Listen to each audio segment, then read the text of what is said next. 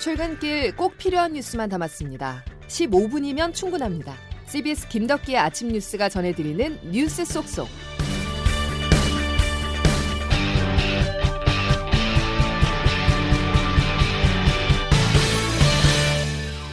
여러분 안녕하십니까? 5월 26일 김덕기 아침 뉴스입니다. 오늘은 CBS가 단독으로 취재한 소식으로 문을 열겠습니다. 검찰과 경찰이 각각 수사를 진행하고 있는 이용구 법무부 차관의 택시기사 폭행 사건. 경찰은 당시 택시기사가 처벌을 원치 않았다는 이유로 내사 종결했었는데요. 이후 봐주기 수사 의혹이 일자 경찰은 이용구 차관을 단순히 변호사로 알고 있었다고 해명했습니다. 하지만 자체 진상조사 결과 경찰은 이 차관이 중요 인물이라는 사실을 이미 알고 있었던 것으로 파악됐습니다. 김구현 기자의 단독 보도입니다. 이용 법무부 차관은 변호사 신분이었던 지난해 11월 술에 취해 택시를 탔다가 집에 다다를 무렵 택시기사를 폭행해 경찰에 신고됐습니다. 현행법상 정차한 상황이더라도 택시기사를 폭행하면 피해자 의사와 상관없이 처벌 대상이 되는데 경찰은 이 차관이 피해자와 합의했다는 이유로 입건도 하지 않은 채 내사 종결해버렸습니다. 당시 이 차관은 초대 고위공직자 범죄수사처장 후보로 거론되던 유력 여권 인사라는 점에서 경찰이 봐준 것 아니냐는 의혹이 있었지만 경찰은 중요 인사라는 사실은 알지 못했다고 해명했었습니다. 그러나 CBS 취재 결과 사건 발생 사흘 뒤 피해자 조사가 이뤄지기 전 서울 서초경찰서장과 형사과장을 비롯한 복수의 서초서 간부들이 이 차관이 당시 공수처장 후보로 거론되고 있다는 사실을 인지한 것으로 파악됐습니다.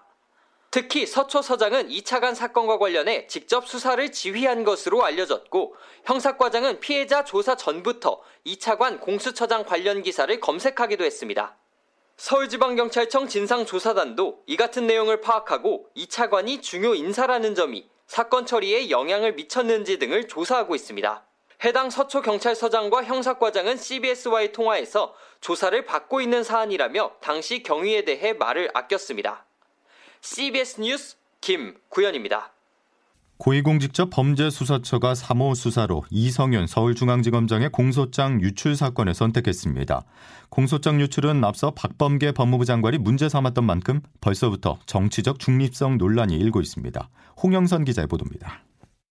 공수처는 이성윤 서울중앙지검장의 공소장 유출 의혹 사건에 대해 본격 수사에 착수했습니다. 조희연 서울시 교육감의 해직교사 특별채용 논란, 이규원 검사의 윤중천 면담 보고서 왜곡 유출 의혹에 이은 공수처 3호 사건입니다.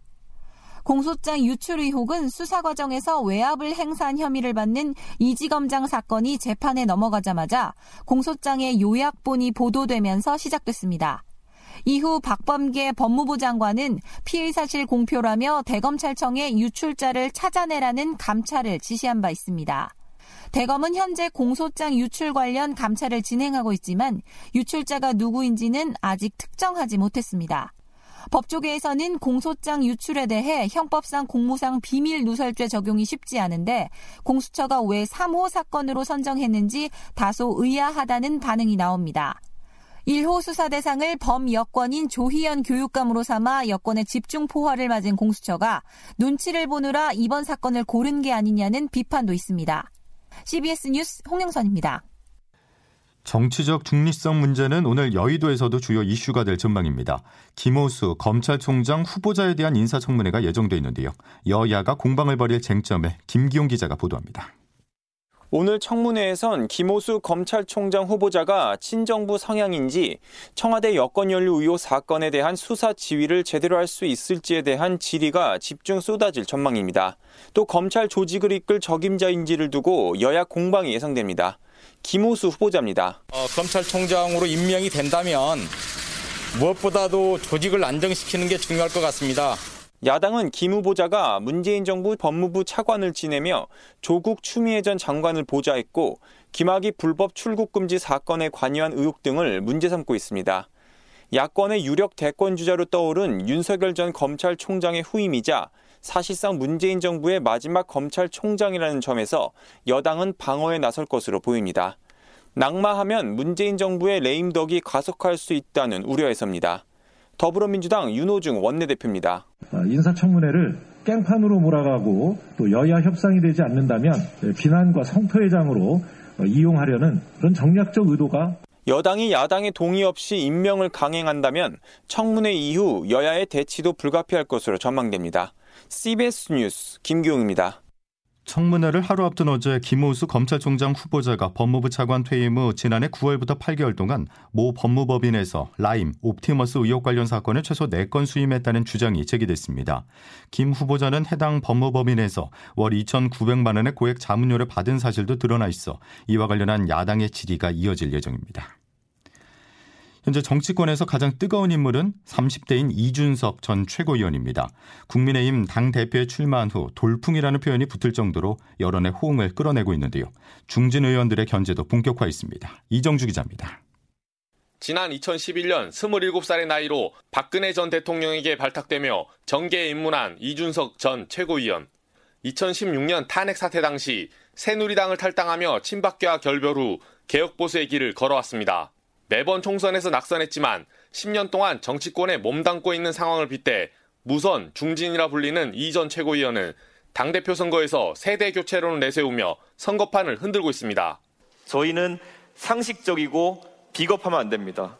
지난 총선 전에 저희 당의 모습은 젊은 세대에게 비상식적으로 비춰졌습니다. 이에 맞서 나경원 전 의원과 조호영 의원 등 중진급 후보들은 경륜을 강조하며 대결 양상을 보이고 있습니다. 민심의 용광로에 녹여내겠습니다. 정치를 알아야 합니다. 풍부한 경험을 가진 진정한 프로가 필요합니다. 정세균 전 총리와 홍준표 전 대표까지 이 전 최고위원을 향한 견제에 나서며 여론의 주목도가 높아지자 흥행에 성공했다는 평가도 나옵니다.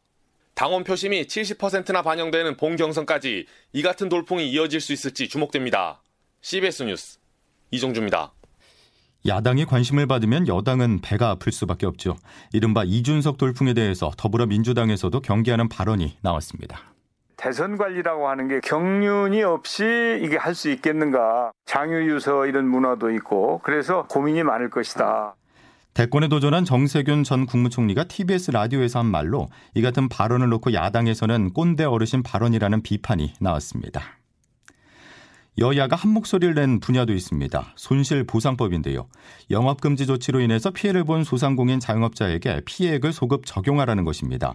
정부는 재정 부담과 형평성 등을 우려하면서 소급 적용에 선을 긋고 있습니다. 이기범 기자가 보도합니다. 코로나19 손실보상 법안 마련을 위한 국회 청문회장 다섯 달 가까이 영업 제한을 받은 동전 노래방 업주가 나와서 손실 보상을 호소합니다. 집합금지 기간 동안 수입이 0원이었음에도 약 1,500만 원의 고정 비용이 지출되었습니다. 6천만 원의 대출을 받아서 지금 겨우겨우 버티고 있습니다. 하지만 정부는 자영업자 대부분이 손실액보다도 더 많은 지원금을 이미 받았다고 주장했습니다. 과거의 손실은 보상할 필요가 없다는 논리입니다. 여당 의원들조차 말도 안 된다고 정부를 비판했습니다. 이거는 이런 말을 들으면 정부에 대한 그 불신이 뭐몇억 원을 지금까지 지원했습니까? 그 남는 것이 있을 것이다. 누구도 저는 그렇게 보지 않을 거라고 생각을 하고요. 소상공인 단체도 황당하기는 마찬가지입니다.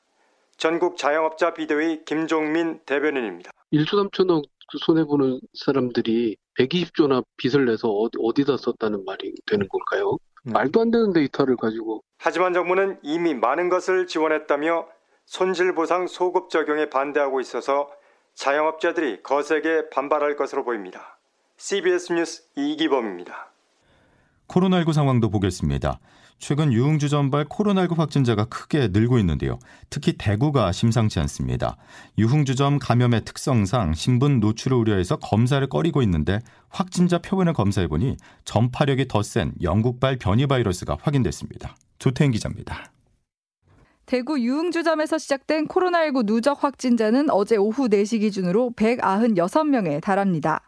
처음에는 종업원과 이용자 중심으로 늘더니 확진자의 동거인과 직장 동료로 N차 감염이 이뤄지면서 엿새 만에 200명에 육박한 겁니다. 방역 당국이 표본 검사를 진행했는데 기존 바이러스보다 50% 정도 전파력이 강한 영국발 변이 바이러스로 판정됐습니다. 이상원 중앙방역대책본부 역학조사 분석 단장입니다. 그 변이 여부를 확인한 결과 영국형 변이로 이렇게 확인을 하고 있습니다. 좀 더 침투율이 좋습니다. 많게는 한 50% 정도 전파력이 높아진다는 이런 연구도 있습니다. 제주도에서도 변이 감염자가 30명 발생하는 등 곳곳에서 변이 바이러스에 의한 집단 감염이 확산하면서 방역 대응의 주요 변수로 떠올랐습니다. 현재까지 전국 변이 감염자는 1,390명으로 집계됐는데 영국 변이 감염자가 대부분이지만 인도 변이 감염자도 107명 확인되며 크게 늘었습니다. 한편 주말 검사 건수 감소의 영향으로 사흘째 500명대를 유지했던 확진자 수는 오늘 크게 늘면서 600명대 후반, 700명대 안팎에 이를 것으로 전망됩니다. CBS 뉴스 조태임입니다. 내일부터 만 65세에서 74세 약 500만 명에 대한 코로나19 백신 예방 접종이 본격 시작됩니다. 현재까지 접종 예약률은 70에서 74세는 67%, 65에서 69세는 62%로 모두 70%에 못 미치고 있어서 접종률을 높이기가 관건이 될 전망입니다. 한편 정부는 접종 예약자가 나타나지 않아 발생하는 잔여 백신 현황을 곧바로 확인하고 당일 예약과 접종까지 받을 수 있도록 네이버와 카카오 앱에 관련 기능을 내일부터 추가하기로 했습니다. 자, 이런 가운데 유럽연합이 백신 여권 도입에 합의했습니다. 여름 휴가철을 앞두고 증명서 소지자는 유럽을 자유롭게 왕래할 수 있습니다. 이 소식은 장성주 기자가 취재했습니다. EU 유럽연합 회원국 정상들은 오늘 벨기에 브뤼셀에서 임시회의를 열고 백신 여권 도입에 합의했습니다. 다음 달 준비 작업을 거쳐 오는 7월 1일부터 백신 여권을 사용할 예정입니다. 백신을 맞은 유럽 시민들은 27개 유럽연합 회원국 안에서 자유로운 관광이 가능해집니다. 앞서 EU는 비유럽 관광객도 유럽에서 승인한 백신을 2차 접종까지 마치면 관광 규제를 완화해 주기로 했습니다. EU는 또 올해 말까지 도움이 필요한 국가에 코로나19 백신 1억 회분을 기부하기로 결정했습니다. 한편 우리나라 정부는 이르면 오늘 백신 접종을 완료한 사람을 대상으로 사적 모임 금지 조치 제외 등 백신 접종 인센티브를 공개할 예정입니다. CBS 뉴스 장성주입니다.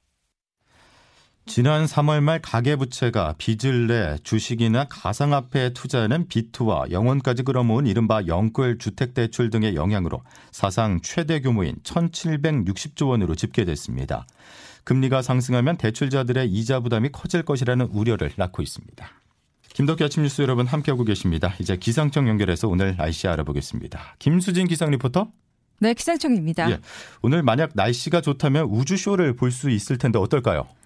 네, 오늘 밤 3년 만에 달이 지구 그림자에 완전히 가려지는 개기월식 현상이 나타났는데요. 아쉽게도 오늘 전국의 하늘이 차차 흐려지겠고 특히 제주와 전남, 경남권에서는 비가 내리는 곳도 있을 것으로 보여서 개기월식을 온전히 보시기가 다소 어려운 곳이 많겠습니다.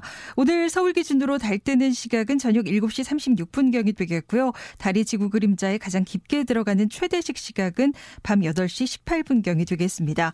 한편 이번 주 유난히 비 소식이 잦은데요. 있는데요. 오늘도 수도권과 강원 영서 지역을 중심으로 낮 동안 5mm 미만의 비가 조금 내리는 곳 있겠고 또 오늘 오후에 제주도, 밤에 전남 경남을 시작으로 내일은 또다시 전국 대부분 지역에서 많은 비가 내리겠습니다. 낮 최고 기온은 오늘 서울 원주가 24도까지 오르겠고 광주 25도, 청주 대구 26도의 분포로 어제보다는 좀 더 덥겠고요. 내일과 모레는 또다시 전국 곳곳에서 비가 내리면서 중부 지방의 더위는 다시 주춤하겠습니다. 다만 이번 주말부터 6월이 시작되는 다음 주에는 다시 맑고 더운 날씨가 이어질 것으로 보여서 변덕스러운 날씨에 건강 상하지 않도록 더욱더 건강 관리 잘 해주셔야겠습니다. 한편 오늘 아침까지 중부 지역을 중심으로 안개가 짙게 끼는 곳이 있어서 교통 안전에도 유의하시기 바랍니다. 지금까지 날씨였습니다. 앞서서 잠시 전해드렸었지만 팽창하는 가계부채가 큰 문제입니다. 증가 속도가 너무도 빠른데요. 자칫 금리 인상 시점이 온다면 우리 경제에 큰 장애가 될 가능성이 높습니다. 부채 관리에 대한 정부의 정교한 대책이 필요합니다. 자, 수요일 김덕기 아침 뉴스는 여기까지입니다. 내일도 필요한 뉴스들로만 꽉 채워드리겠습니다. 고맙습니다.